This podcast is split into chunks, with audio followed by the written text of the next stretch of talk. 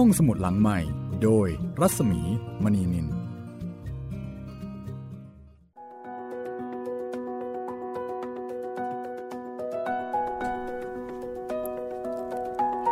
ตอนรับคุณผู้ฟังเข้าสู่รายการห้องสมุดหลังใหม่นะคะ กลับมาเดินทางไปกับพระถังซัมจั๋งกันอีกครั้งหนึ่งนะคะ คุณจิตริน ครับผม สวัสดีครับพี่หมีครับ สวัสดีค่ะ วันนี้มาถึงตอนที่ 28 แล้วนะคะ ครับ ตอนสายๆแบบนี้9นาฬิกาถึง 10นาฬิกานะคะ เรามาเจอเจอกันกับห้องสมุดที่คุณสามารถฟังได้ ฟังแล้วติดอกติดใจบอกต่อนะคะ แล้วก็ฟังได้หลายช่องทางนะคะ ตอนนี้แบบโอ้คือถ้าฟังไม่ทันก็ก็ไม่เป็นไรนะคะ หลายคนออรอฟังรอฟังทีเดียวในเว็บ แล้วก็เพื่อที่จะแบบฟังอย่างต่อเนื่อง รวดเดียวเลย ประมาณนั้นบางคนใช้วิธีนี้นะคะเพื่อที่ว่าจะได้ไม่ไม่ขาดตอนครับ ในขณะที่บางท่านก็แหมนะเรื่องนี้มันก็สนุกสนาน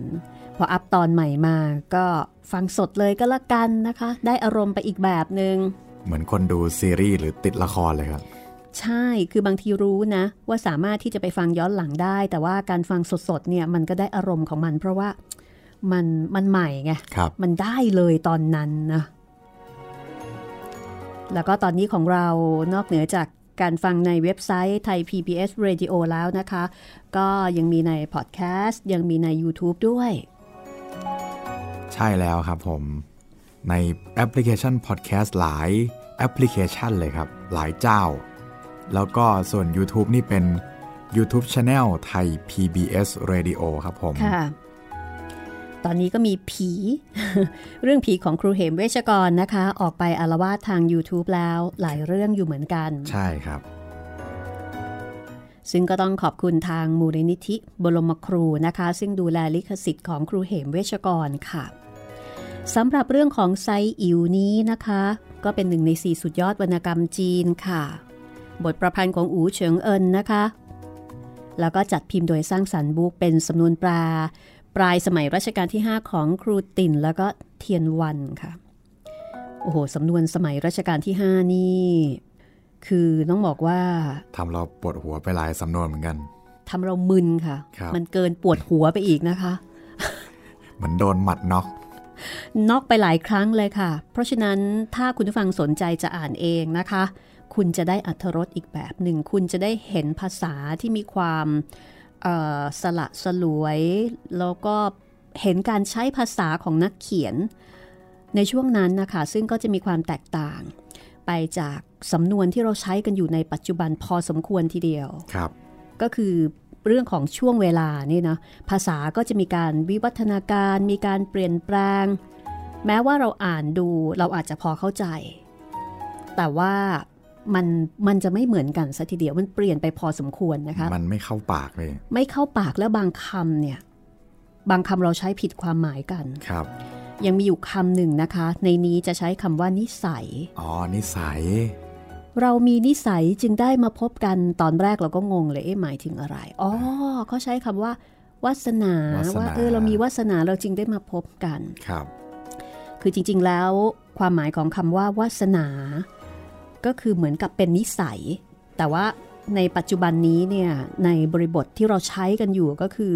เรามีวาสนาจึงได้มาเจอกันอืมแต่ถ้าพูดถึงความหมายดั้งเดิมจริง ๆ เนี่ยก็คืออันเนี้ยถูกต้องครับแต่เราก็ขออนุญาตปรับนะคะ ให้ตรงกับที่เราใช้กันอยู่ในปัจจุบัน เพราะถ้าเกิดไม่อย่างนั้นเนี่ย เดี๋ยวฟังไปแล้วจะนั่งงงค่ะ เอ๊ะอะเอ๊ะไรทำนิไมสัยเอออะไรกันนี่ ก็พยายามปรับเพื่อให้คุณฟังแล้วก็เอ่อ สามารถที่จะเข้าใจตามไปได้นะครัคะบวันนี้เป็นตอนที่ 28 แล้วนะคุณจิตริน ใช่ครับพี่ ค่ะ ก็แต่จะย้อนกันสักนิดนึงนะคะ ครับผม ก็หลังจากออกมาจากเมืองเซียงโปกกแล้ว ค่ะ บังเอิญระหว่างทางเจอคนตัดฟืนบอกว่าแถวนี้มีปีศาจร้ายอยู่อือฮึให้ระวังตัว มียักษ์ มียักษ์ครับเอผมอยักษ์ที่แบบ รอพระถังซัมจั๋งคืออาจจะกะตั้งจะจับกินอย่างเดียวเลย ตั้งเตารอเลยอะครับ เมนูนี้เมนูเดียว รอวัตถุดิบนะคะครับทำไมคนอยากกินพระถังซัมจั๋งกันเหลือเกิน อืม สงสัยจะกินแล้วได้ได้กินพระที่มีบุญบารมีมาก เป็นแนวคิดที่ประหลาดมากนะ มีแต่ว่าเออพระที่มีบุญบารมี อย่าไปทำท่านเลยเราจะบาปกรรม แต่อันนี้เป็นอีกแนวคิดหนึ่งซึ่งน่าสนใจมากว่า โอ้ท่านมีบุญเยอะมากเลย ท่านปฏิบัติมามาก เพราะฉะนั้นถ้าเรากินแล้วเนี่ยบุญทั้งหมดก็จะตกเป็นของเราครับตายละอัพเลเวลใช่ เพราะฉะนั้นกินซะเลยนี่ปฏิบัติมาเยอะดีนะครับ ก็อ่าตอนนี้เฮงเจียกับโป้ยก่ายใช่ไหมคะ ใช่ครับ ที่เฮงเจียเนี่ยพยายามที่จะเอ่อทำให้โป้ยก่ายเปิดเผยนิสัยตัวตนที่แท้จริงของตัวเองออกมา ก็ใช้ให้ไปทำนู่นทำนี่ ค่ะ แล้วก็บอกกับพระถังสำจังว่าเดี๋ยวค่อยดูนะอืมเดี๋ยวค่อยดู อ่า เดี๋ยวมันก็หลับ ครับ ก็หลับจริงอ่า นี่ถ้าเป็นสมัยนี้นะ โดนถ่ายคลิปไปแล้วๆครับแหมพนักเจ้าพนักงานอูหน้าที่ อะ ตอนนี้นะคะ โป้ยก่ายก็เดินขึ้นมาบนเนินเขาแล้วค่ะ แล้วก็เอ่อเฮงเจียก็ตามมา คือเฮงเจียนี่เขาแปลงเป็นแมลงวีครับ แล้วก็เกาะใบหูมาคือเกาะติดตามติดชีวิตโป้ยก่ายมากเลยนะ เรื่องราวจะเป็นอย่างไรต่อไป ติดตามกันได้เลยค่ะ กับตอนที่ 28 นะคะไซอิ๋วค่ะ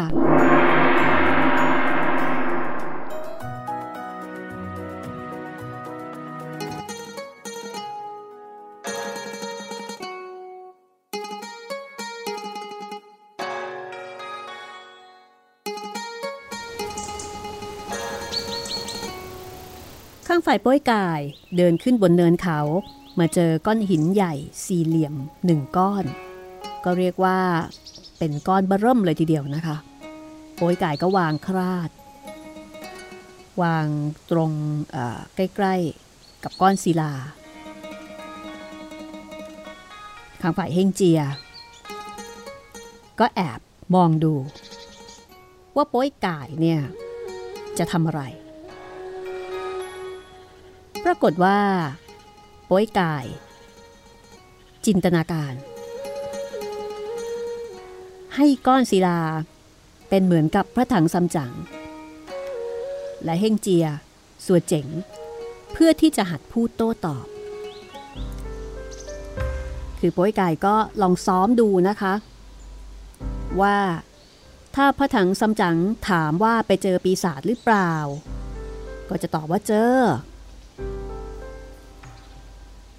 แล้วก็จินตนาการว่า พระถังซัมจั๋งเนี่ยจะถามว่าอะไรบ้างโปยกายก็เตรียมคำตอบ ว่าที่นี่คือเขาเจียเท้าสัว ถ้าถามว่าถ้ำชื่ออะไร ก็จะตอบว่าถ้ำเจียเท้าตอง ถ้าจะถามว่าประตูอะไร ก็จะตอบว่าเสียเทียมหมึง ถ้าจะถามว่าในถ้ำนั้นเข้าไปไกลแค่ไหน ก็จะตอบว่าเข้าไปสามชั้นประตู ถ้าจะถามว่าตะปูตอกสักกี่อันก็จะบอกว่าจำไม่ได้ คือมีการซ้อมก่อน เมื่อเห็นว่า ซ้อมได้ที่ดีแล้วนะคะ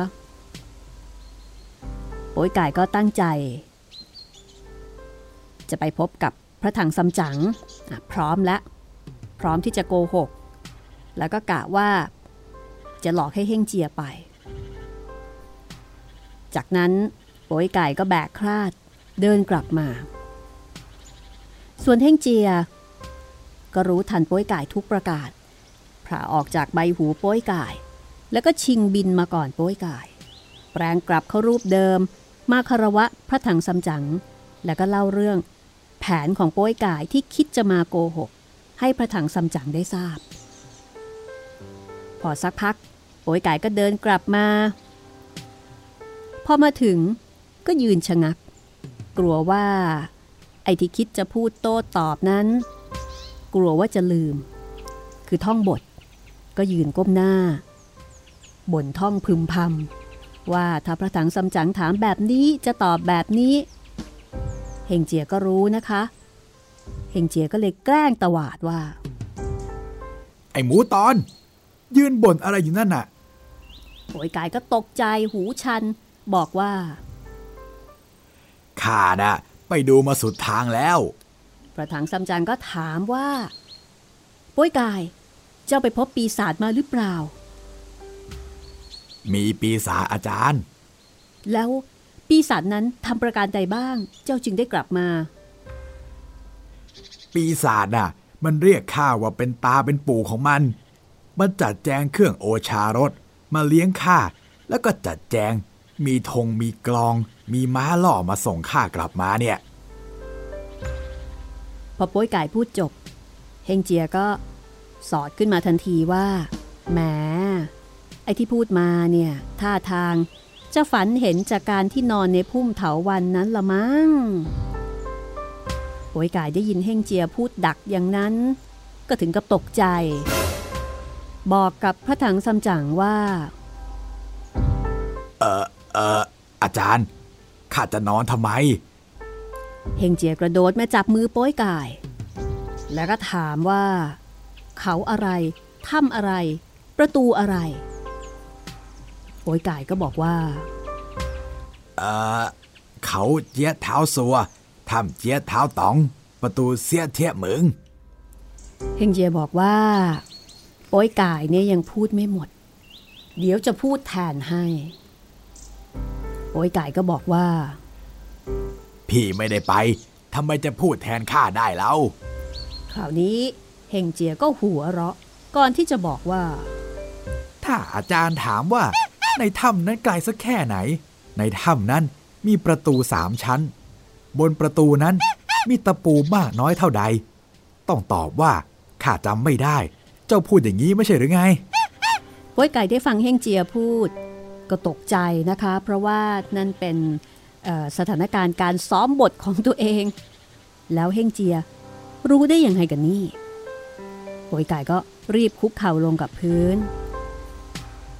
เฮงเจียได้ทีก็บอกว่า เจ้านะเอาศิลาใหญ่ทำต่างเรา พระอาจารย์แล้วก็สัวเจ๋งไม่ใช่หรือไง แล้วเจ้าก็พูดว่า จะหลอกเราว่าที่ถ้ำนั้นน่ะ สร้างทำพรักพร้อมแล้ว จะให้เราไปไม่ใช่หรือ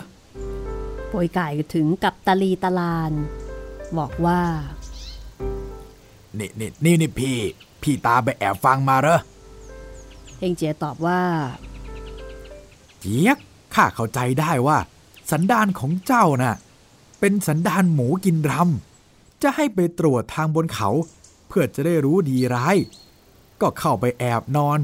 ข้าจึงแปลงร่างเป็นต่อ ไปต่อยเจ้าไม่ให้รับถ้าไม่เช่นนั้นน่ะ เจ้าคงจะนอนหลับเชื่อตื่นหนึ่งแล้ว ก็กลับมาพูดโกหกอย่างนี้ มันจะไม่เสียการใหญ่ไปหรือไง เจ้าน่ะ นอนลงให้ข้าตี สั่งสอนเจ้าเลย จะได้ไม่โกหกแบบนี้อีกป้วยไก่ได้ฟังเฮงเจียบอกว่าจะตี ก็ร้องไห้ แล้วก็บอกว่า โหกระบองนั้นนี่มันหนักเหลือเกิน ถ้าตีสักห้าที เห็นจะตายเป็นแน่เฮงเจียก็ดุว่าทำไม ถ้ากลัวตายแล้วทำไมถึงต้องมาโกหกกันแบบนี้ป้วยไก่ก็บอกว่าข้าเพิ่งจะโกหกครั้งแรก ถ้าภายหลังข้าทำอีกจึงค่อยตี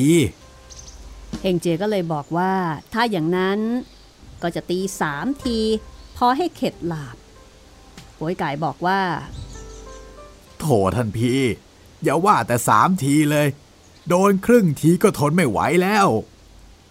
ป่วยไก่ไม่รู้ว่าจะต่อรองกับเพ่งเจียได้อย่างไรท่าทางจะไม่สำเร็จ ก็เลยยึดพระถังซัมจั๋งขอให้ช่วยยกโทษให้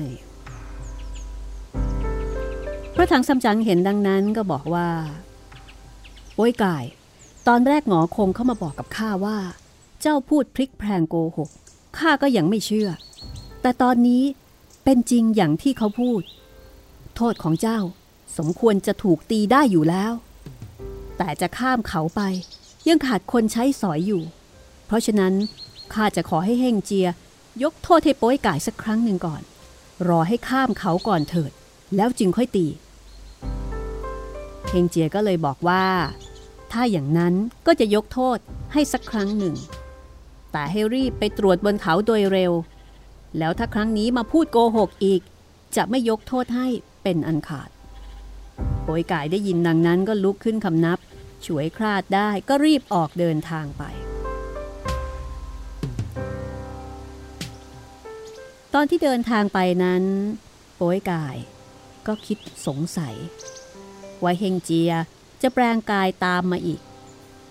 นึกพรางเดินพราง ไม่นานนัก ก็ไปเจอเสืออยู่ข้างหน้า เสือนั้นเพ่นวิ่งข้ามเนินเขาไปโวยไก่เห็นเสือ ก็เข้าใจว่าเฮ่งเจียแปลงกายตามมา ก็ไม่ได้กลัวเสือนั้นเลย ถือคราดยืนดูเสือแล้วก็พูดว่า พี่เฮงเจีย จะแอบฟังอีกหรือไง ข้าไม่ได้พูดโกหกเลย พูดแล้วเดินมาอีกสักพักหนึ่ง มีลมพัดโยกเอาต้นไม้ตายแห้ง โค่นล้มลงมาที่ตรงหน้าโป้ยกาย โป้ยกายตกใจ กระทืบดินทุบอกแล้วก็บอกว่า ข้ามาครั้งนี้ไม่กล้าโกหกแล้วทำไมพี่จะต้องแปลงเป็นต้นไม้มาตีคนอีกเล่า พูดดังนั้นก็เดินไปอีกพักหนึ่ง คราวนี้ไปเจอนกเขาตัวหนึ่ง จับกิ่งไม้ มองหน้าโป้ยกาย แล้วก็ร้องคำๆว่า ตรวจตรา ตรวจตรา ร้องสองสามคำแล้วก็บินไปโป้ยกายก็บอกว่าข้าก็บอกไปแล้วไม่เชื่อหรือไงว่าไม่ได้โกหก จะแปลงมาฟังอะไรกันนักกันหนาเล่าแต่จริงๆแล้วเฮงเจียไม่ได้แปลงกายตามมา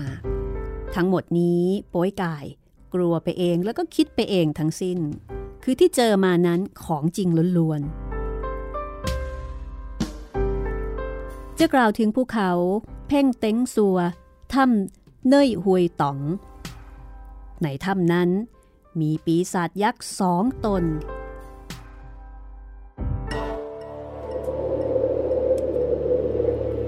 ต้นหนึ่ง มีนามว่ากิมกักใต้อ๋อง อีกตนหนึ่งมีนามว่าเงินกักใต้อ๋อง ตอนนั้น กิมกักก็ถามเงินกักว่า พวกเรานี่ ไม่ได้ไปเที่ยวตรวจบนเขานั้นมาสักกี่วันแล้ว เงินกักก็ตอบว่า เห็นจะได้สักสิบวันแล้ว กิมกัก ก็เลยบอกว่า วันนี้น้องจงคุมพวกไปตรวจดู เราได้ยินข่าวลือกันว่า ถังซัมจั๋งน้องชายพระเจ้าถังไท่จงฮ่องเต้ จะไปไซทีอารัธนาพระไตรปิฎกมีสิทธิ์มาด้วยสามคน รวมสี่คนด้วยกัน มีม้ามาด้วยหนึ่งม้า บางทีถ้าเราไปตรวจพบพวกนี้ คือถังซัมจั๋งเฮ่งเจียโป้ยกาย สัวเจ๋ง น้องจงจับเอามาให้พี่ เงินกักไต้อ๋องได้ฟังพี่ชายสั่งก็บอกว่า เราก็จะต้องประสงค์กินเนื้อพวกนี้ พบแล้วจะปล่อยไปได้อย่างไร กิมกักบอกว่า เงินกักยังไม่รู้อะไร ในปีนี้ ออกจากสวรรค์ ได้ยินเล่าลือกันว่า มีพระโพธิสัตว์กิมเซียนสิบชาติแล้ว ปฏิบัติไม่เกี่ยวข้องในกามคุณ ประพฤติพรหมจรรย์มาสิบชาติ บัดนี้กลับชาติมาเกิดเป็นพระถังซัมจั๋งแม้นว่าผู้ใดได้กินเนื้อของพระถังซัมจั๋งก้อนหนึ่ง ก็จะมีอายุยืนยาว เงินกักบอกว่า ถ้าอายุยืนยาว สารพัดการก็ไม่ต้องฝึกฝนให้ป่วยการ คอยแต่กินเนื้อพระถังซัมจั๋งก็แล้วกัน ถ้าเช่นนั้น ก็จะเป็นธุระจะไปคอยตรวจดูให้ แล้วถ้าพบก็จะจับตัวมาให้จงได้ กิมกักไต้อ๋องก็บอกว่า น้องอย่าทำใจเร็ว บางที พี่จะต้องดูให้แน่ก่อน เพราะว่าบางทีอาจจะไม่ใช่ถังซัมจั๋งจะเสียเวลาจับเอา พี่ได้รูปวาดถังซัมจั๋งกับสานุสิทธิ์สามคนมา น้องจงเอาไปตรวจสอบดูจะได้ไม่ผิดพลาด เงินกักไต้อ๋องก็รับเอารูปวาดในฉากนั้นมา ถามชื่อแท้ได้ความชัดเจนแล้ว ก็เกณฑ์ปีศาจมา 30 ชื่อ จากนั้นก็พาบริวารออกจากถ้ำ ตรงไปบนภูเขา ให้บริวารแยกย้ายตรวจตราทุกช่องทาง ฝ่ายโป้ยไก่กำลังเดินมา ก็มาเจอปีศาจพอดี ปีศาจเห็นโป้ยกายก็กรูกันเข้าสกัดหน้า ล้อมหน้าล้อมหลัง แล้วก็ถามว่าเน่เจ้าเป็นใครมาจากไหนโป้ยกายแลเห็นพวกปีศาจก็ตกใจ นึกในใจว่าถ้าบอกไปตามความจริง ว่ามากับพระถังซัมจั๋งจะไปอารัธนาพระไตรปิฎกพวกปีศาจก็คงจะจับเอาไปเป็นหน้าป้อยกายก็เลยบอกไปว่าข้าเป็นคนเดินทาง พวกปีศาจก็เลยวิ่งมาบอกใต้อ๋อง ว่าอ๋อเป็นคนเดินทาง แต่ในเวลานั้นมีปีศาจน้อยตนหนึ่งบอกว่าข้าพิเคราะห์ดูคนนั้นแล้วท่าทางกิริยา น่าจะเป็นเหมือนเพศพระสงฆ์แล้วก็ดูคล้ายๆ รูปที่วาดอยู่ในฉากนั้นด้วยนะเงินกักไตอ่องได้ฟังก็เรียกเอาฉากนั้นมาดูอีกทีป่วยไก่ได้ฟังก็ตกใจ นึกในใจว่า ตายละ ไอ้เจ้าพวกนี้ไปเอารูปวาดมาตั้งแต่ครั้งใด จึงวาดรูปเอาไว้ ปีศาจเอาฉากผูกปลายหอกคลี่ออก เงินกักใต้อ๋องก็เอามือชี้ว่า ไอ้ทีมผีม้าขาวเนี่ย คือถังซัมจั๋งหน้าตาอย่างนี้คือเฮ่งเจีย พอพูดมาถึงตรงนี้โป้ยกายก็ตกใจ ปากก็บ่นบอกว่า ขอพระภูมิเจ้าที่เทวดา เทพพยดาอารักษ์ทั้งหลาย อย่าให้มันจับไปได้ ถ้ารอดไปได้คราวนี้แล้วก็ จะขอถวายหัวหมู 20 หัวเลยทีเดียว จากนั้นก็เห็นปีศาจชี้รูปต่อไปว่า เจ้าหน้าหมอกดำนี่ คือสัวเจ๋ง แล้วไอ้ปากยาวหูใหญ่นี่คือโป้ยกาย โป้ยกายได้ยินออกชื่อถึงตัว ก็รีบอ้าปาก ก้มหัวซุกอยู่กับหน้าอก เงินกักไตอ๋องก็เลย บอกกับโป้ยกายว่า เจ้า ยื่นปากออกมาดูทีโป้ยกายบอกว่า โอ้ ที่ท้องเป็นโรค ยืนไม่ได้เงินกักก็ตวาด เอ้ย เอ้ยพวกเจ้า เอาไม้ขอเหล็ก เบ็ดเกี่ยว เกี่ยวปากมันออกมาให้ดูสิ คราวนี้โป้ยไก่ตกใจ รีบยื่นปากออกมาให้ดู เงินกักก็จำได้ โอ้ คนเดียวกันเลย ก็ฉวยอาวุธ เตรียมกระโดดเข้ามาฟันโป้ยไก่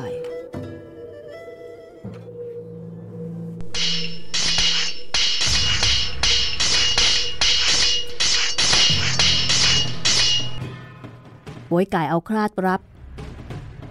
แล้วก็มีการต่อสู้กันไปมา ประมาณ 20 เพลง ไม่แพ้ไม่ชนะ เงินกาก็เลยร้องเรียกบริวาร ให้ช่วยกันระดมล้อมไว้ พวกปีศาจก็ระดมกันเข้าต่อตีป้อยไก่เห็นปีศาจกรูกันเข้ามาวุ่นวาย ก็ออกวิ่งคือกะจะหนี พวกปีศาจก็ไล่กระชั้นเข้ามาใกล้ ทางบนเขาก็ครุขระไม่เรียบร้อย เต็มไปด้วยพวกเถาวันโป้ยไก่วิ่งไปก็ไปเตะเถาวันหกล้ม ปรากฏว่า ปีศาจก็กรูกันเข้ามา แล้วก็จับโป้ยไก่ได้ บางก็จับหู บางก็จับผม ช่วยกันลากร่างโป้ยไก่กลับเข้ามาในถ้ำพอมาถึงถ้ำเงินกักก็บอกกับกิมกักพี่ชายว่า พี่ชายข้าจับได้คนหนึ่งแล้ว กิมกักใต้อ่องพิจารณาดูก็บอกว่า อืม น้องจับผิดตัวเสียแล้ว ไอ้คนนี้ไม่ต้องการอะไรป้วยไก่ก็ชิงพูดว่า ถ้าไม่ใช่ก็ปล่อยข้าไปเถอะ แต่เงินกักบอกว่าไม่ควรปล่อย ถึงแม้ว่าจะไม่ใช่คนที่ต้องการ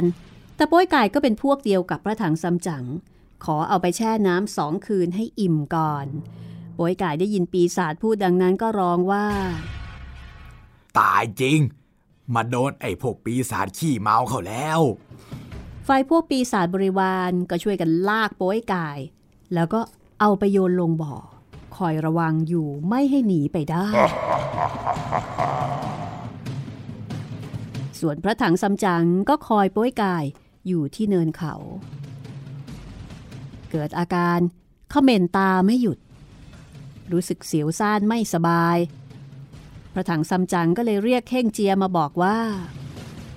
เฮ่งเจีย เรารู้สึกไม่สบายโป่วยกายก็หายไป ไม่เห็นกลับมาสักที เฮงเจียก็เลยบอกว่า นิมนต์อาจารย์ ขึ้นมาออกเดินเถอะ ตามดูพักหนึ่งจะเป็นประการใด ประถังซัมจั๋งก็เลยขึ้นมา้า ขึ้นไปตรวจบนเนินเขา ไปตามทางเดินข้างฝ่ายกิมกักปีศาจ ก็เรียกเงินกักปีศาจน้องชายว่า น้องจับโป้ยกายได้ คงจะมีถังสำจังเป็นแน่ จงรีบไปตรวจดูอีกทีเถอะ อย่าให้ข้ามเขาไปพ้นได้ เงินกักปีศาจก็เลยเรียกบริวาร 50 คน เตรียมเครื่องศาสตราวุธพร้อมแล้ว ก็พาบริวารออกจากถ้ำขึ้นเขาเที่ยวกันตรวจดู ฝ่ายพวกปีศาจเมื่อเดินมา แลไปข้างหน้าเห็นเมฆฟุ้งขึ้น มีสีต่างๆ ห้อมล้อมอยู่ข้างบนเงินกักเห็นดังนั้นก็บอกว่าถังสำจังมาโน่แล้ว ปีศาจบริวารถามว่าพระถังซัมจั๋งอยู่ที่ไหน เงินกักก็บอกว่า คนมีบุญจึงมีเมฆห้อมล้อมอยู่บนศีรษะอย่างนั้นถังซัมจั๋งนั้น เขาเป็นกิมเซียนโพธิสัตว์ กลับชาติมาบวชสิบชาติบริสุทธิ์ เพราะฉะนั้นจึงมีเมฆห้อมล้อม แต่พวกปีศาจบริวารมองไม่เห็นเงินกักก็เลยเอามือชี้ว่า นั่นไม่ใช่หรือไงข้ามฝ่ายพระถังซัมจั๋งกำลังเดินอยู่ก็ให้รู้สึกหนาวสะท้านใจ ปีศาจชี้ไปอีก พระถังซัมจั๋งก็หนาวสะท้านอีก เป็นดังนี้สามหนในใจรู้สึกครั่นคร้ามใจคอไม่ค่อยดี ก็ถามเพ่งเจียว่า นี่ เราเป็นอะไรก็ไม่รู้ จิตใจรู้สึกหนาวแล้วก็ครั่นคร้ามเฮงเจียก็บอกว่า อาจารย์ขี่ม้าขึ้นเขาสูง จึงได้ขั้นครามจิตใจไง อาจารย์ไม่ต้องวิตกไปเลย ไว้เป็นธุระข้า อวดฝีมือรำให้ท่านดูแก้หวั่นใจเอง เฮงเจียจับกระบอง ออกท่าตีซ้ายป่ายขวาถอยหน้าถอยหลังรำกระบองอย่างคล่องแคล่วว่องไวท่าทางแข็งแรงออกหน้าม้านำทางไป ฝ่ายปีศาจเงื้นกัก เห็นเฮงเจียทำท่าสง่างาม คือรำกระบองอย่างสวยงาม ในใจก็นึกขยาดฝีมือเฮงเจีย ถึงกับตกตะลึง นิ่งไปเป็นครู่ พอได้สติ ก็สรรเสริญเฮ่งเจียว่า เราได้ยินชื่อเฮ่งเจียมาสองสามปีแล้ว วันนี้ได้เห็นกับตาของเราเอง ที่คำพูดเล่าเลือนั้นไม่มีผิดเลย พวกปีศาจบริวารก็เลยถามว่าไตอ๋องเนี่ยไปสรรเสริญใครที่ไหน เงินกักก็ชี้มือว่า นั่นไม่ใช่เหรอที่นั่งอยู่บนหลังม้าขาว นั่นแหละถังซัมจั๋งเฮ่งเจียนั้นมีฤทธานุภาพกว้างใหญ่ เห็นจะกินถังซัมจั๋งไม่ได้พวกปีศาจบริวารก็เลยถามว่า ถ้ากินพระถังซัมจั๋งไม่ได้ จะไม่ต้องปล่อยโป้ยกายด้วยหรือเงินกักไตอ๋องก็บอกว่าที่จับมานั่นก็ไม่ผิดอะไร จะส่งคืนไป ก็ไม่ควร พระถังซัมจั๋งนั้น ก็จะต้องกิน แต่จะต้องทำอุบายจึงจะได้ จะจับโดยร้ายนั้นไม่ได้ คือต้องจับแบบนุ่มนวลแล้วก็บอกว่า ตนมีฤทธิ์สามารถจะเปลี่ยนแปลงได้ จึงจะจับพระถังซัมจั๋งได้ พอพูดดังนั้นเงินกักไต้อ๋องก็ไล่พวกบริวารให้แยกย้ายกันไป ในขณะที่เงินกักก็เดินลงมาจากยอดเขาแต่เพียงผู้เดียว เข้าแอบข้างหนทาง แล้วแปลงกายเป็นผู้เท่า เป็นนักพรตขาหักพิการ โลหิตไหลซึมอาบไปทั้งขา นอนอยู่ในพุ่มรกข้างทาง ปากก็ร้องว่า ช่วยชีวิตข้าด้วยเถอะเรื่องราวจะเป็นอย่างไรต่อไป ถ้าพระถังซัมจั๋งมองเห็นแน่นอนนะคะ พระถังซัมจั๋งก็คงจะต้องช่วย แล้วเฮงเจียจะรู้หรือไม่ ติดตามช่วงหน้ากับไซอิ๋วค่ะ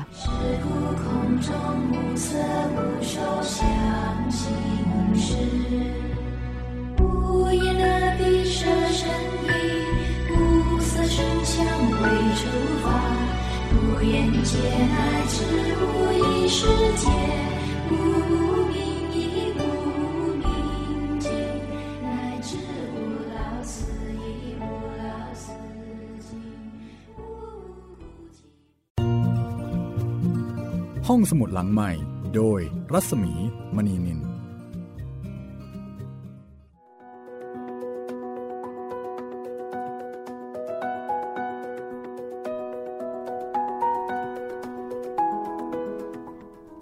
เข้าสู่ช่วงที่ 2 นะคะ ของห้องสมุดหลังใหม่กับไซอิ๋วตอนที่ 28 ค่ะ มาเจอกับเอ่อปีศาจกินคนอีกแล้วนะคะครับ รู้สึกว่าปีศาจสมัยก่อนนี้ทำไมถึงชอบกินคนกันเหลือเกิน คงมีความอร่อยบางอย่างที่ไม่เหมือนสัตว์ทั่วไปมั้งพี่ อาจจะจับยากเลยท้ากินอร่อยทายใช่ประมาณนั้น แล้วก็ต้องกินเอ่อมนุษย์ ที่ปฏิบัติธรรมที่เป็นคนดีด้วยนะคะครับ เพราะว่าจะทำให้ได้บุญ เป็นวิธีคิดที่น่าสนใจมากนะคะครับ และตอนนี้พระถังซัมจั๋งก็กำลังเป็นกลุ่มเป้าหมาย ถือว่าเป็นกลุ่มเป้าหมายที่บรรดาปีศาจทั้งหลายนี่แหมจ้องกันตาเป็นมันเลยทีเดียวนะคะน่ากินเหลือเกินเอ่อเดี๋ยวเรามาติดตามกันต่อนะคะว่าตกลงแล้วเงินกักไต้อ๋อง ที่ทำเป็น นักพรตเท่า ขาพิการ แล้วก็กำลังได้รับบาดเจ็บ น่าสงสารมากๆ คนนี้เนี่ย จะสามารถล่อลวงพระถังซัมจั๋งได้หรือเปล่า แต่ถ้าดูตามรูปการแล้วก็น่าจะสำเร็จนะคะแหมมาเสนียนขนาดนี้เป็นไปได้เลยพี่ แล้วก็คงจะต้องเดือดร้อนเท่งเจีย ในการที่จะมาช่วยแก้เกมอีกครั้งหนึ่งนะครับ ความสนุกก็จะอยู่ตรงนี้ล่ะค่ะ คุณกำลังติดตามห้องสมุดหลังใหม่นะคะ วิทยุไทย PBS ค่ะ ถ้าเกิดว่าฟังสายอิ๋วซึ่งตอนนี้มาถึงตอนที่ 28 ก็ประมาณปลายปลายๆของเล่มหนึ่งแล้ว มีความคิดเห็นอย่างไร มีความรู้สึกอย่างไรfeedback หรือว่าส่งความคิดเห็นแจ้งผลการรับฟังมาได้เลยนะคะ แจ้งมาได้ทางแฟนเพจ Facebook ไทย PBS Radio ครับผม ค่ะ inbox ไปได้เลยนะคะ หรือถ้าเกิดว่าฟังแล้วอออยากจะฟังเรื่องนั่นเรื่องนี้คิดเรื่องใหม่มาได้ ก็เสนอมาได้เช่นเดียวกันค่ะ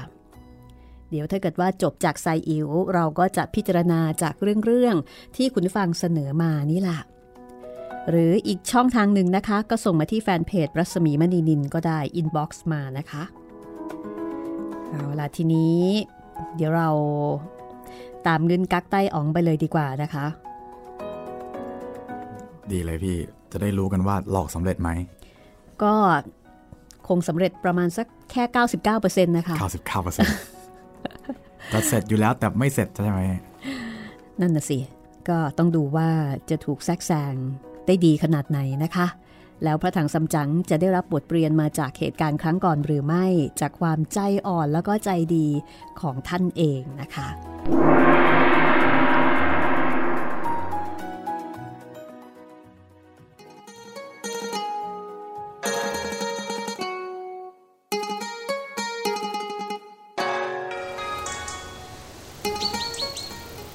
พระถังซัมจั๋งกำลังเดินมา จู่ๆก็ได้ยินเสียงคนร้องให้ช่วยชีวิต ก็บอกว่า ในห้วยเขาป่ารกเปรี่ยวแบบนี้ มีคนที่ไหนมาร้องให้ช่วย เอ หรือว่าจะถูกสัตว์ดุร้ายกัดเอาแน่ ๆเลย พระถังซัมจั๋งก็ยอม้าให้หยุด แล้วก็ร้องถามว่า ท่านผู้ใดต้องภัยร้ายอะไร จงออกมานี่เถิด ปีศาจเงินกักได้ฟังดังนั้นก็ค่อยๆคคลานออกมา จากพุ่มไม้รก มาตรงหน้าพระถังซัมจั๋งที่นั่งอยู่บนหลังม้า แล้วกระทำคำนับ พระถังซัมจั๋งแลไปเห็นเงินกักปีศาจอยู่ในรูปของคนมีอายุ เป็นนักบวช พระถังซัมจั๋งก็ลงจากหลังม้าตรงเข้าพยุงเจ้าปีศาจร้าย โอ้ยเจ็บ เจ็บเหลือเกิน พระถังซัมจั๋งวางมือแล้วก็ดูไปที่ขานั้น เห็นเลือดไหลออกเลอะเทอะก็ถามว่า ท่านสินแส นี่ท่านอยู่ที่ไหนมาจากไหน จึงได้บาดเจ็บเยี่ยงนี้ ปีศาจก็ตอบว่า ข้าอยู่ข้างแง้มเขาทางทิศตะวันตก มีที่เงียบสงัดเป็นสำนัก ข้าอยู่ในสำนักนั้นถือบวช เมื่อวานนี้ข้าไปที่บ้านทายกทำการไหว้ดาวสะเดาะเคราะห์ ครั้นกลับมา พบกับเสือโคร่งตัวหนึ่ง มาคาบสานุสิทธิ์ข้าไป ข้าจึงวิ่งหนีมา ก็สะดุดโขดหินล้มลง ขานั้นกระทบหินก็เคล็ด ข้าเจ็บปวดแสนสาหัสเดินกลับบ้านไม่ได้ วันนี้เป็นบุญจึงได้มาพบท่านอาจารย์ ขอท่านได้กรุณา โปรดส่งข้าถึงสำนัก ข้าจะขอบคุณพระอาจารย์เป็นอย่างมาก พระทางซัมจั๋งได้ฟังปีศาจพูดจาสุภาพอ่อนหวาน ก็สำคัญคิดว่าเป็นความจริง ท่านสินแส ท่านเองก็เป็นผู้ถือบวชอาตมาที่ไหนจะไม่ช่วยได้เล่า แต่ท่านเดินไม่ได้ จะให้เราทำอย่างไร ปีศาจแปลงก็ทำมารยาบอกว่า โถท่าน แค่ยืนยังไม่ไหวเลย จะให้เดินได้ยังไงเล่า ถ้าอย่างนั้นอาตมาจะเดินไปเอง ท่านขี่ม้าไปเถอะ ขอท่านอาจารย์ได้เมตตาเถอะ ขาข้านั่นน่ะ หักเสียแล้วจะขี่ม้าก็คงไม่ได้ ถ้าอย่างนั้นก็ให้สัวเจ๋ง แบกท่านไปก็แล้วกัน นี่สัวเจ๋ง วางหาบของลงบนหลังม้าก่อนเถิด แล้วก็พาสินแสไปสักพักหนึ่งประถังสำจังก็หันไปสั่งสัวเจ๋ง เจ้าปีศาจหันหน้ามาทำทีเป็นเช็ดน้ำตา แล้วก็คร่ำครวญว่า ท่านอาจารย์ ลูกศิษย์ของท่านหน้าตาหน้ากลัวเหลือเกิน ข้าพุ่งถูกเสือกัดมา ยังกลัวอยู่เลย ข้าไม่กล้าขี่หรอก พระถังซัมจั๋งก็เลยหันหน้ามาเรียกเฮงเจีย เฮงเจียก็รีบเข้ามารับ บอกว่า เจี๊ยกถ้าอย่างนั้นไว้เป็นธุระของข้าเอง ปีศาจก็ยอมขี่เฮงเจีย เฮงเจียก็ตามใจ เอาหลังมารอให้ปีศาจขึ้นขี่ แล้วก็หัวเราะว่าเจี๊ยกเจี๊ยกเจี๊ยกไอ้มารสัตว์เดรัจฉานบังอาจจะมาหลอกข้าข้าน่ะจำได้ว่าเจ้าเป็นปีศาจในเขานี้ เจ้าน่ะอยากจะกินเนื้ออาจารย์ข้าใช่ไหมล่ะ อาจารย์ของข้านะเจ้ากินไม่ได้ง่ายๆหรอก ถ้าเจ้าอยากกินจริงๆน่ะ ต้องแบ่งให้ข้าครึ่งหนึ่ง ปีศาจได้ยินเฮงเจียพูด ก็ไปบอกกับพระถังซัมจั๋งว่า ข้า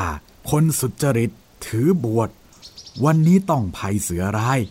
ข้าไม่ใช่ปีศาจหรอกเฮงเจียก็บอกว่า ถ้ากลัวสัตว์ร้ายจริงทำไมถึงไม่สวดคำพีร์ปักเต๋าเกงเล่า คือถ้าพูดถึงคนปกติธรรมดา คงจะเป็นวิถีของผู้คนในสมัยนั้นว่าถ้ากลัวเสือ ก็มักจะมีการสวดบทบางบทที่ทำให้รู้สึกอุ่นใจ แต่ว่า นักพรตเท่ารายนี้ไม่สวดมนต์ซึ่งก็คงถือว่าผิดปกติ พระถังซัมจั๋งได้ยินเฮงเจียพูดดังนั้น ก็ด่าเฮงเจียอีกว่า เฮงเจีย เจ้านี่ไม่รู้จักอะไรอีกแล้ว ช่วยชีวิตคนคนหนึ่ง ได้บุญมากยิ่งกว่าสร้างกุศลเจ็ดวัน เจ้าให้นักพรตท่านขี่ ก็ให้ขี่ไปสิ จะไปถามหาถึงปักเต๋าเกงทำอะไรกัน เมื่อโดนพระถังซัมจั๋งดุแบบนี้เฮงเจียก็เข้าพยุงปีศาจให้ขึ้นขี่หลัง เดินไปได้พักหนึ่ง พระถังซัมจั๋งก็ข้ามเขาลงไปเฮงเจียเดินตามหลัง มองไปข้างหน้า ไม่เห็นพระอาจารย์ คือเหมือนกับลับตาไปแล้ว สัวเจ๋งก็เดินตามพระอาจารย์ไปก็ลับตาไปอีกเช่นกันเฮงเจียก็แหมรู้สึกมันมือ อยากจะฆ่าปีศาจเหลือเกิน เพราะว่าตอนนี้ปีศาจอยู่บนหลังเฮงเจียข้างฝ่ายปีศาจก็รู้ได้ทันทีว่าเฮงเจียสงสัยจะคิดบัญชีกับตัวเองแน่ๆก็ร่ายเวท เรียกเขาสุเมน ให้เลือดลอยมาทับศีรษะเฮงเจีย เฮงเจียตกใจ หลบเขาสุเมน แต่เขานั้นก็ทับขาซ้ายของเฮ่งเจีย เจียก ท่านบันดาลอ่านเวทอันใด เรียกเขาหนักมาทับเราอย่างนี้เนี่ย เราก็ไม่ได้วิตกหวาดกลัวอะไรหรอก เฮงเจียพูดจบ ก็วิ่งตามพระถังซัมจั๋งไป ปีศาจร้าย เห็นภูเขาไม่สามารถที่จะทำอะไรเฮ่งเจียได้ก็รายเวท เรียกภูเขาง่อมีซัว ลอยลงมา แล้วก็ทับเฮ่งเจียอีก เฮ่งเจียก็หลบทัน แต่เขานั้นก็ติดอยู่ที่ขาขวา เฮงเจียก็รีบตามพระถังซัมจั๋งดุดตัวเปล่า คือเขานี้ ก็ไม่สามารถที่จะทำอะไรเฮ่งเจียได้อีก ปีศาจเห็นดังนั้น ก็ถึงกับเกิดความระย่นระย่อ ท้อถอย สะดุ้งกลัว จนเหงื่อซกไปทั้งตัว คิดว่าเฮ่งเจียมีวิชาแบกเขาได้ ปีศาจสำรวมจิตรายพระเวท เรียกภูเขาท้ายซัว ลอยลงมา เพื่อที่จะทับเฮ่งเจียอีก เฮ่งเจียถูกเขาท้ายซัว คราวนี้ถูกทับลงบนหัว และเอาอำนาจฤทธิ์กายสิทธิ์ทับซ้อนลง เฮงเจียก็ติดอยู่กับที่นั้น จะดิ้นรนอย่างไรก็ไม่ไหว ปีศาจก็พระออกรีบตามพระถังซัมจั๋งเหาะขึ้นแทรกเมฆ แล้วก็เอามือยื่นลงมา จับพระถังซัมจั๋งบนหลังม้า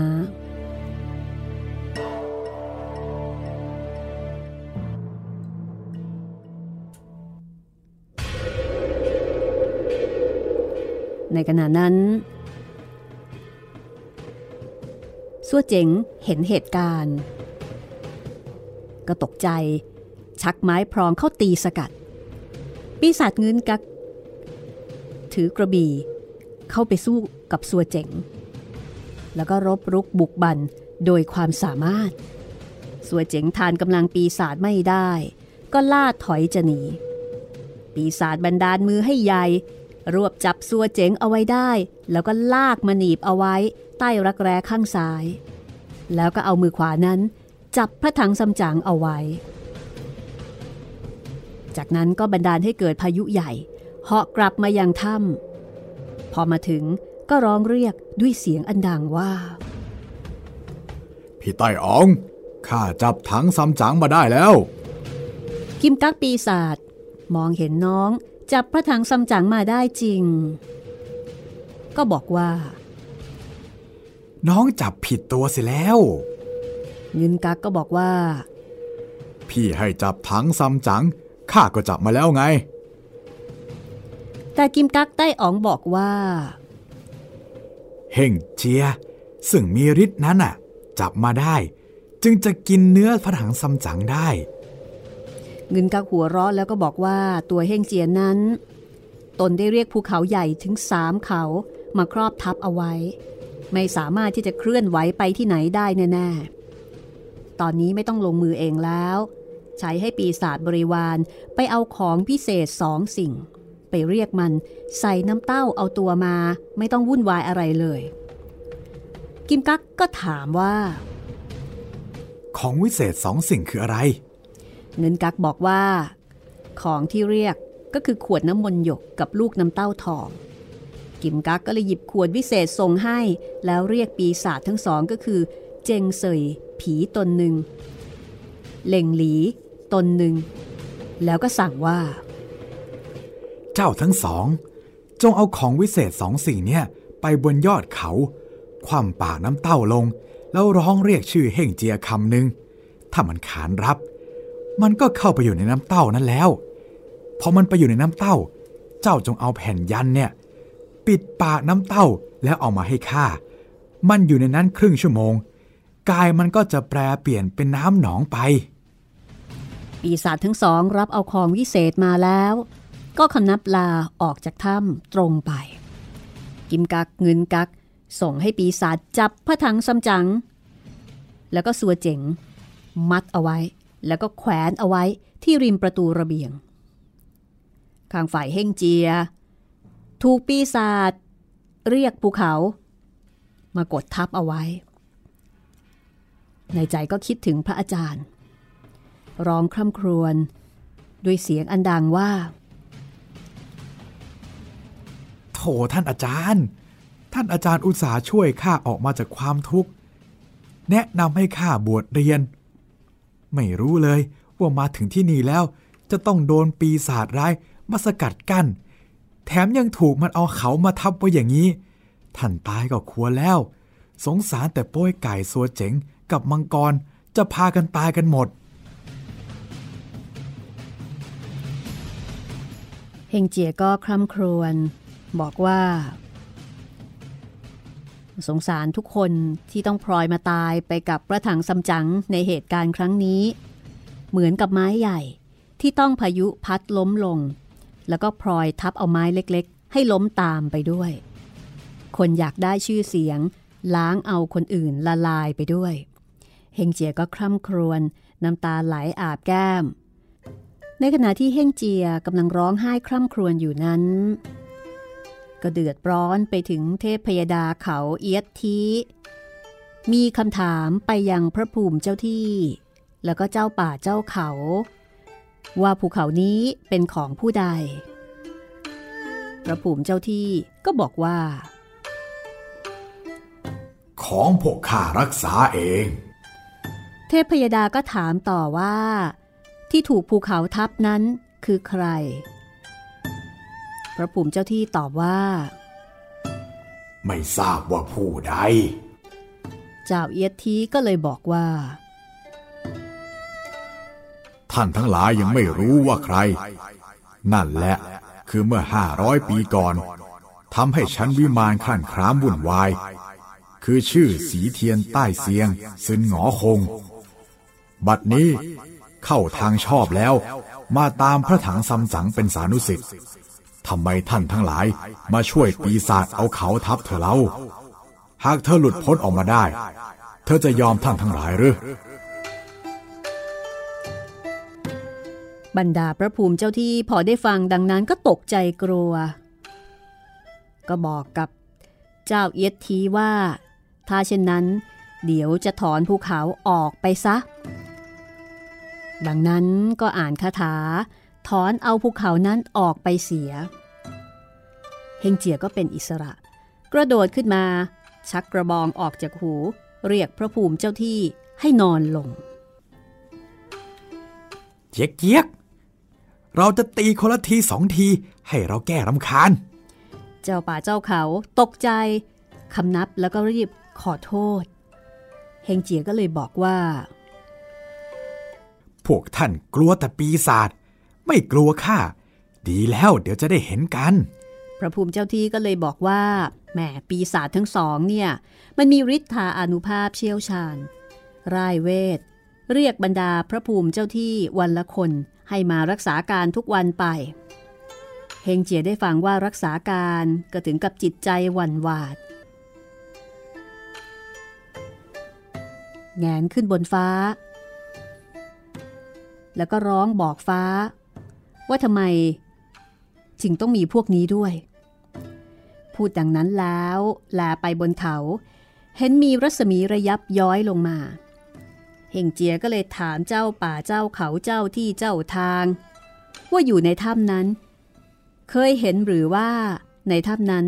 มีรัศมีดังนี้ เจ้าที่ก็ตอบว่าที่มีแสงรัศมีนั้นคือขวดหยกวิเศษของปีศาจ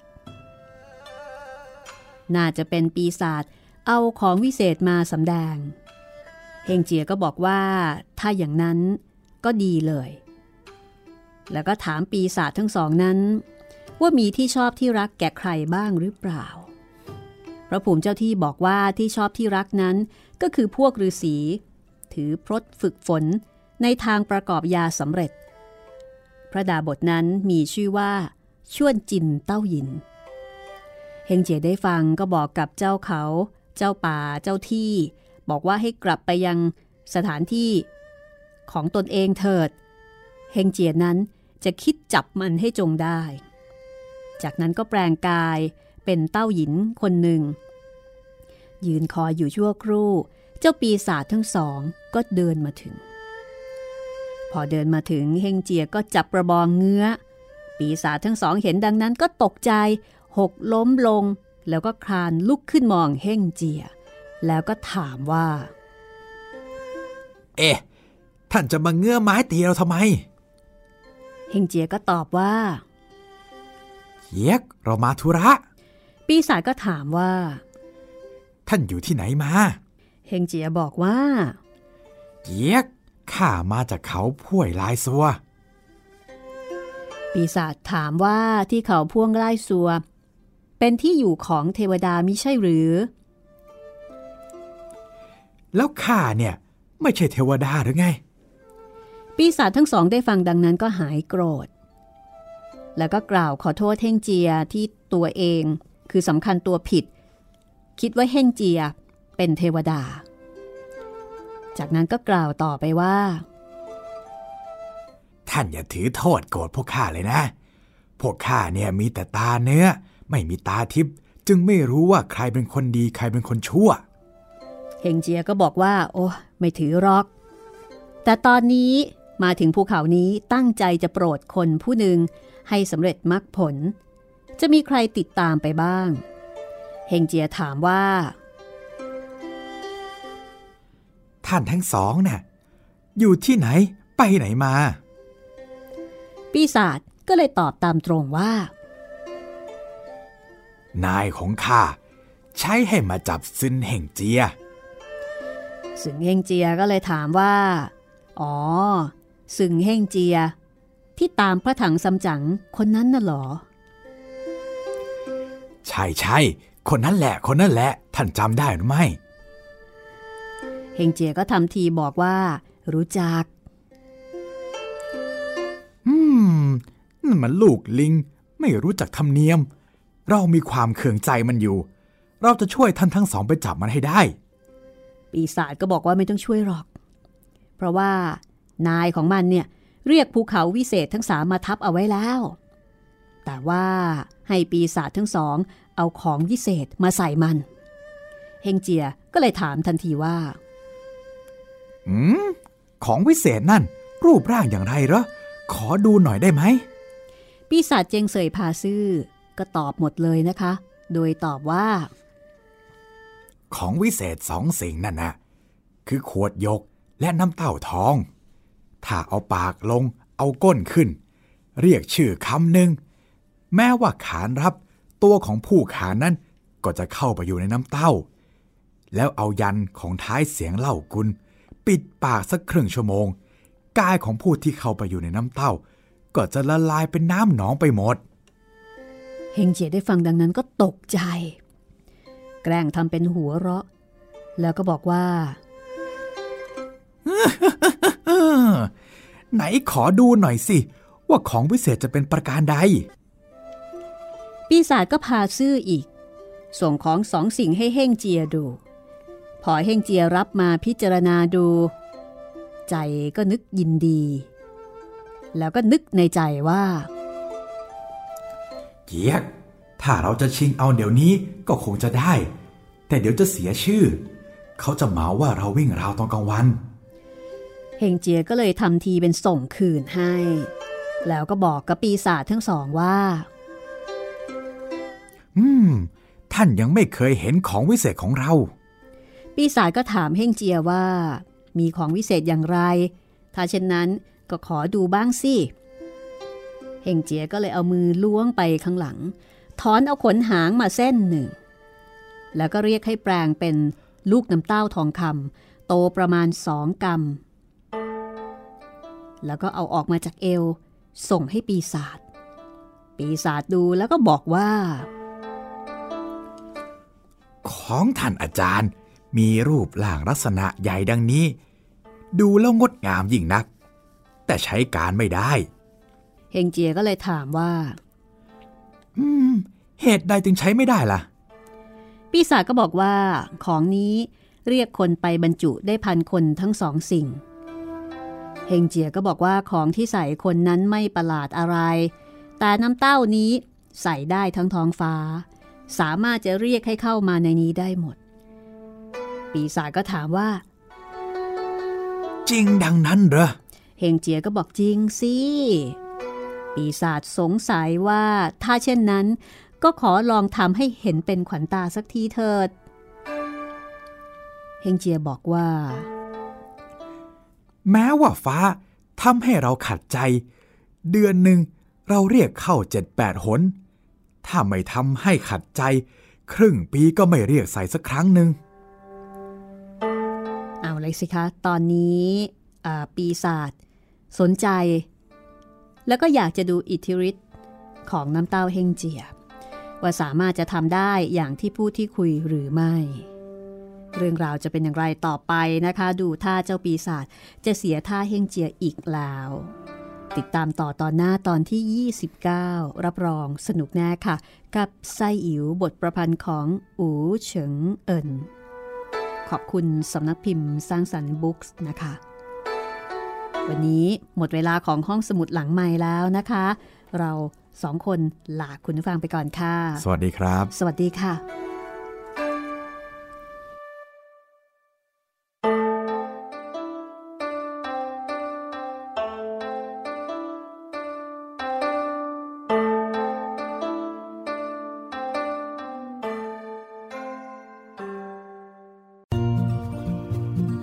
ห้องสมุดหลังใหม่ โดยรัศมีมณีนิน